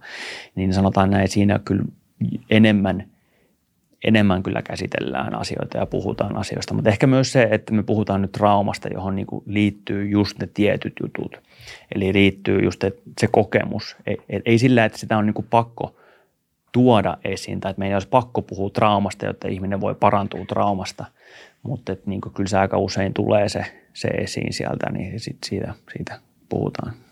Joo, ehkä tässä voisi vielä semmoisen, semmoisen äh, yhteenvedon tai listauksen vielä tehdä, että, että minkä tyyppisessä tilanteessa nimenomaan psykedeeli-avusteinen terapia ja sitten taas minkä tyyppisessä tilanteessa tämä MDMA-avusteinen psykoterapia sitten olisi sopiva hoitomuoto. No tästäkään me nyt ei tietysti ihan kaikkea tiedetä vielä, mutta tähän mennessä mitä on tutkittu, niin, niin psilosypiiniä käytetään enemmän tämmöisiin, niin kuin just mihin perustuu, tai missä on tämmöiset niin kuin tosi kehämäiset ajattelut ja minäkuvan jäykkyys ja, ja, ja muut, niin tota masen, masennus, OCD eli pakko-oireinen oireyhtymä, riippuvuudet ähm, ähm, ja sitten tota, anoreksiaan tutkitaan nyt tällä hetkellä. Ja sitten just se, se terminaalivaiheen niin tämmöiseen eksistentiaaliseen kriisiin, ahdistukseen kautta masennukseen. Ja sitten taas MDMAta nyt tällä hetkellä käytetään e, ennen kaikkea tota, tähän PTSD, eli traumaperäiseen stressihäiriöön. Sekä, no sitten on, on, yksi tutkimus on tehty myös itse asiassa autisteilla, eli tämmöisellä niin kuin autisteille kuuluu ehkä, tai tietty, tietyille autisteille kuuluu vähän semmoinen, että on vaikea olla kosketuksessa omiin tunteisiin, on ehkä vaikeaa tunnistaa muiden tunne, tunteita tai olla ehkä vähän niin kuin empaattinen muita kohtaan. Niin kuin tämä on empatogeeni, eli tämä lisää sun empaattisuutta ja kosketusta sun omiin tunteisiin ja ehkä muidenkin tunteisiin, niin, niin, niin näillä on saatu hyviä niin kuin kokemuksia autisteilla siinä mielessä, että ne niin kuin saa ensimmäistä kertaa kosketuksen niihin, niihin tunteisiin ja kokee sitä empatiaa ja muuta, niin, niin, niin niiden semmoinen yleinen ahdistuneisuus on vähentynyt ja toimintakyky on lisääntynyt sitten tämän jälkeen. Ja, tota, ja yksi hauska tutkimus tähän MDMAhan liittyen on, on myös, sitä on annettu mustekaloille tätä MDMAta, kun mustekala on tyypillisesti tämmöinen mm, eliö, eläin, joka niin kuin elää tosi yksinään, että se ei niin kuin hirveästi ota kontaktia muihin, muihin mustekaloihin, paitsi silloin ainoastaan kun on paritusaika, niin sitten ne no, parittelee, mutta että yleensä elää yksinään, niin annettiin mustekalle, niin nämä mustekalat rupesivat niin menemään tämmöisiin niin kasoihin ja ne rupesivat niin olemaan keskenään, keskenään tekemisessä enemmän. Niin, niin, niin siinä mielessä mielenkiintoinen aine kyseessä. Joo, mielestäni se mikä tässä voi sanoa, että sekä, sekä tota, mutta ehkä muuten vielä, vielä tuohon MDMA liittyen ja siihen riippuvuuteen ajatuksesta, niin, niin se, sekin on hauskaa ja niin kuin ajatus ja sitä on tutkittu jo Bristolissa tämmöisen lastenpsykiatri Pensessan toimesta ja mielestäni tuloksia ei ole vielä julkaistu lehdessä, mutta et, et alustavat tutkimukset, mitä me on kuullut häneltä, on tulokset on ollut hyviä. Niin just se ajatus, että trauman ja riippuvuuden välillä on suuri yhteys, niin mitä jos me hoidettaisiin tämän riippuvu- riippuvuuden taustalta se trauma pois, jolloin sen ihmiset, että laittaisi käyttää päihdettä, niin sitä on annettu nyt siellä – Englannissa tämmöiselle 20 alkoholisa, niin kuin alkoholismista sairastavalle, ei siis aktiivisesti, että ne niin kuin ryyppää samalla, mutta että niin kuin niillä on alkoholi riippuvuus, niin, niin on annettu MDMA ja on hoidettu se trauma sieltä pois, jolloin tavallaan niitä ei ole tarttunut, ne ei ole tavallaan ollut enää riippuvaisia siitä alkoholista. Niin, niin tämäkin on mielenkiintoinen ajatus, että meilläkin näitä riippuvaisia niin kuin riittää aika paljon täällä, täällä Suomessa – niin, niin, niin, niin jos ei mikään muu hoito auta, niin tämä on aika mielenkiintoinen. Ainakin tutkii minun mielestä täällä Suomessa, että, että tota, sinällään taas me ymmärrän taas monen ajatuksen, että mitä hittoa, että annetaan riippuvuuteen toista huumetta, niin, niin mutta tota, jos se toimii, niin mikä siinä? Niin, mutta voisiko just sanoa, että riippuvuuden hoito ilman, että pureudutaan siihen mahdolliseen traumaan tai siihen juurisyyhyn, niin on ehkä vähän niin kuin semmoista turhaakin. Kyllä, kyllä. Joo, mielestäni se mikä tässä on tietyllä tavalla jännä, että jos ajattelee siis sekä tätä psykedeeliterapiaa että sitten MDMA-vastaista psykoterapiaa, niin siinä ne selitysmallit, niin jossain määrin voi sanoa on semmoisia, että siinä yhdistyy tämmöinen psykoanalyyttinen sekä sitten biologinen malli mm. jonkinnäköiseksi kokonaisuudeksi. Mm. Ja Toki jos, myös aika paljon tämmöisiä ehkä mindfulness-based therapy-tyyppistä tietoisuustaitoa ja, ja muuta, hyväksymisiä, omistautumisia, tällaisia. Joo, niitä kanssa. Mutta just se, että jos, jos ajattelee tämmöistä psykiatrian historiaa, mm. jossa on ollut vähän erilaisia koulukuntia, varsinkin sitten jos miettii psykoterapiaa, niin mm. psykoterapian sisällä myös on ollut erilaisia koulukuntia ja mm. ainakin tämmöinen tota, no, sanonta sitten on kanssa, että, että, että tai mitä, mitä on kuullut ja lukenut, että, että psykoterapian tehossa niin tärkeämpää kuin se psykoterapeutin koulukunta on se, että kuinka hyvin sitten taas kemiat pelaa, kyllä, kyllä. pelaa sitten tämän, tämän psykoterapeutin kanssa. Mutta että siitä huolimatta, että jos nyt jos ajattelee siis nyt, nyt tätä psilosybiiniä ja MDMAta nyt sitten tämmöisen psykiatrisen hoidon kontekstissa, niin tuntuu siltä, että tässä yhdistyy aika moni, moni koulukunta – et, ja oikeastaan nyt päästään siitä siihen seuraavaan ja ehkä, ehkä nauhoitusajan puitteissa, ää, jos ei ihan viimeiseen vielä, mutta näihin tota, viimeisimpiin kysymyksiin, että mm. mikä sun tuntuma on ollut siihen, että miten tällä hetkellä, nyt kun sä itse erikoistut mm. psykiatriaan, niin miten psykiatrit on ottanut vastaan nämä, nämä tota, tutkimustulokset ja mm mikä on psykiatrien suhtautuminen tämmöisiin uuden tyyppisiin hoitomuotoihin? No sanotaan näin, että, että enemmän kuulee kyllä niin kuin uteliaisuutta ja semmoista, että vau, että onpas tämä niin kuin makeita tuloksia ja, ja niin kuin, että, että mielenkiinnolla ne odottaa näitä uusia tuloksia ja, ja kyllä niin kuin lääkärikunta tietysti niin kuin keskimäärin, tai siis varmaan ehkä enemmän uskoo tieteeseen niin kuin aika pitkälti. Että tavallaan jos se tiede sen näyttää ja sen tulokset on semmoisia, niin kyllä minä uskon, että se aika hyvin integroituu sitten ajatus, että miksei näitä nyt voisi sitten käyttää, käyttää tässä. Mutta niin kuin sanotaan näin, että kyllä nyt totta kai, että jos puhutaan nuoremmista lääkäreistä, niin se on ehkä liberaalimpaa ja vapaampaa, mutta sitten, sitten taas, että jos ollaan siellä vähän varttuneemmassa päässä missään, sitten taas ne on ehkä kuulu enemmän sitä, sitä toista puolta sitä, vaan sitä haittaa ja sitä, sitä propagandaa ne on kuullut ja tottunut siihen. Nähnyt, nähnytkin varmasti paljon, mitä haittaa näistä lääkkeistä tai siis huumeista voi, voi olla, näistä aineista voi olla, niin tavallaan se on vaikea ehkä sitten niinku tavallaan asennoitua ja nähdä se, se potentiaali sit niissä. Mutta et kyllä minä uskon, että edelleenkin jos tiedettä todistaa, niin en usko, että siinä mielessä on vaikeuksia saada se integroituu se sinne terveydenhuollon maailmaan. Mutta se, hiljaisuus. se, että, että sinällään onhan tämä nyt kuitenkin sit niinku ollut kovin hankalaa monessa maassa tämä niinku asian tutkiminen sinällään, että just se, että se ajatus, että nämä nyt on ollut siellä huumelistalla ja muuta, niin, niin ensinnäkin aihe nähän niinku rahoituksia on aika vaikea ollut saada, että ei kukaan yliopisto tai valtio on näitä lähtenyt rahoittamaan – eikä sitten taas näillä korporaatioilla hirveästi ole mielenkiintoa näitä lähteä rahoittamaan, kun, kun ei näissä ole mitään patenttia. Nämä on luonnon tuotteita, nämä patentit on kaikki rauennut ja mikäs into sitä on 100 miljoonaa euroa, laittaa tähän tutkimukseen, kun jos ihminen tulee kerran siihen hoitoon ja se parantuu siitä, niin ei tavallaan ollut korporaatioitakaan, mitkä tätä on halunnut lähteä rahoittamaan. Mutta lahjoitusrahoilla tähän nyt on pitkälti mennyt ja on saatu ne ensimmäiset tutkimustulokset, mutta tavallaan voisi kuvitella, että tähän niin kuin intressejä alkaa Suomessakin niin kuin yliopistoilla ja, ja, ja niin kuin tämmöisellä rahoitus, rahoituksella, tämmöisillä niin kuin apurahoilla tai muilla löytyy, että jos nämä nyt näyttää näin hyviltä tuloksilta ja potentiaalisilta työkaluilta, niin, niin kyllä tätä minun mielestä olisi, olisi aika hyvä tutkia. Joo, no tuossa startup-maailmasta tulee mieleen, että on sitten myös joitain semmoisia startup-yrityksiä, jotka sitten kehittää asioita mm. täl, tällä mm. sektorilla. Kyllä, kyllä. Mutta tota, niin kuin sanoin, niin en halua liikaa hypettää, mutta tavallaan sitten taas, että mitä jos nämä nyt onkin, kyllä tämmöisissä näissä psykedelipiireissä puhutaan tämmöisistä, mitä jos nämä onkin nyt on tämmöisiä sielun antibiootteja, mitä jos nämä onkin nyt niitä, kun antibiootit nyt auttoi meitä aika paljon tässä ihmiskunnan historiassa siinä, että me pystyttiin päihittämään ne, ne tota, pöpöt sieltä meidän elimistöstä, niin mitä jos meillä nyt on tämmöisiä pöpöjä ja vikoja ja tämmöisiä muita täällä meidän sielussa tai meidän psyykkeessä, niin mitä jos nämä olisikin nyt tämmöisiä antibiootteja, niin se on ihan hauska ajatus. Ja, ja, tota, ja sitten tämmöisenkin on kuullut tämmöisen hauskan vertauskuvan, että mitä jos psykedeelit on tietoisuustutkimukselle tai tietoisuuden ymmärtämiselle sama kuin joku mikroskooppi oli biologialle tai teleskooppi tähtitieteelle, niin tavallaan olisi näin, ainakin kiva antaa näille mahdollisuus ja tutkia näitä asioita. Niin katsotaan sitten, että onko näistä nyt, onko nämä nyt niin iso juttu vai ei, niin se jää nähtäväksi. Niin, tuskin, tai mä en, mä en usko, että psykedeleistä on niin sanotusti semmoista, tai että ne olisi avain jotenkin kaikkeen, mutta, ei, ei mutta kyllä. just se, että samasta syystä niin, niin turhaa ainakaan niin periaatteellisista syistä vastustaa niiden niin lisätutkimusta. Että. Mm, kyllä.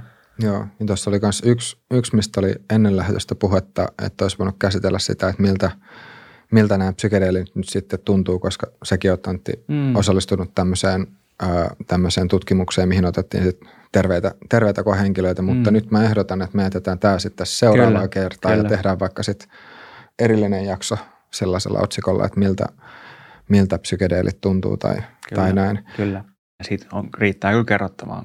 Joo, mutta hei Antti, Kiitoksia oikein paljon sinulle vierailusta. Kiitos. Ja kiitoksia kaikille katselijoille ja kuuntelijoille. Muistakaa pistää kommentteja tuonne tuben puolelle. Ja vaikka siis kuuntelisitte tätä Spotifyn kautta, niin tulkaa ihmeessä kommentoimaan sinne. Ja tosiaan, kuten äsken sanottu, niin meillä on tulossa nyt vielä erillinen jakso sitten siitä, että miltä, miltä tämä psykedeelian vaikutus tuntuu. Ja jos on mitään tämmöisiä kysymyksiä, mitä sitten tekisi Antilta mieli kysyä tässä jaksossa nyt muuten psykedeeleihin liittyen, niin niitä voi myös pistää tuonne deskiin alas. Niin ja totta kai, jos on joku haluaa vaikka kokemuksia jakaa anonymiteetisuojista, niin miksei, että kommenttikenttä on vapaa. Yes, mutta me nähdään ensi jaksossa.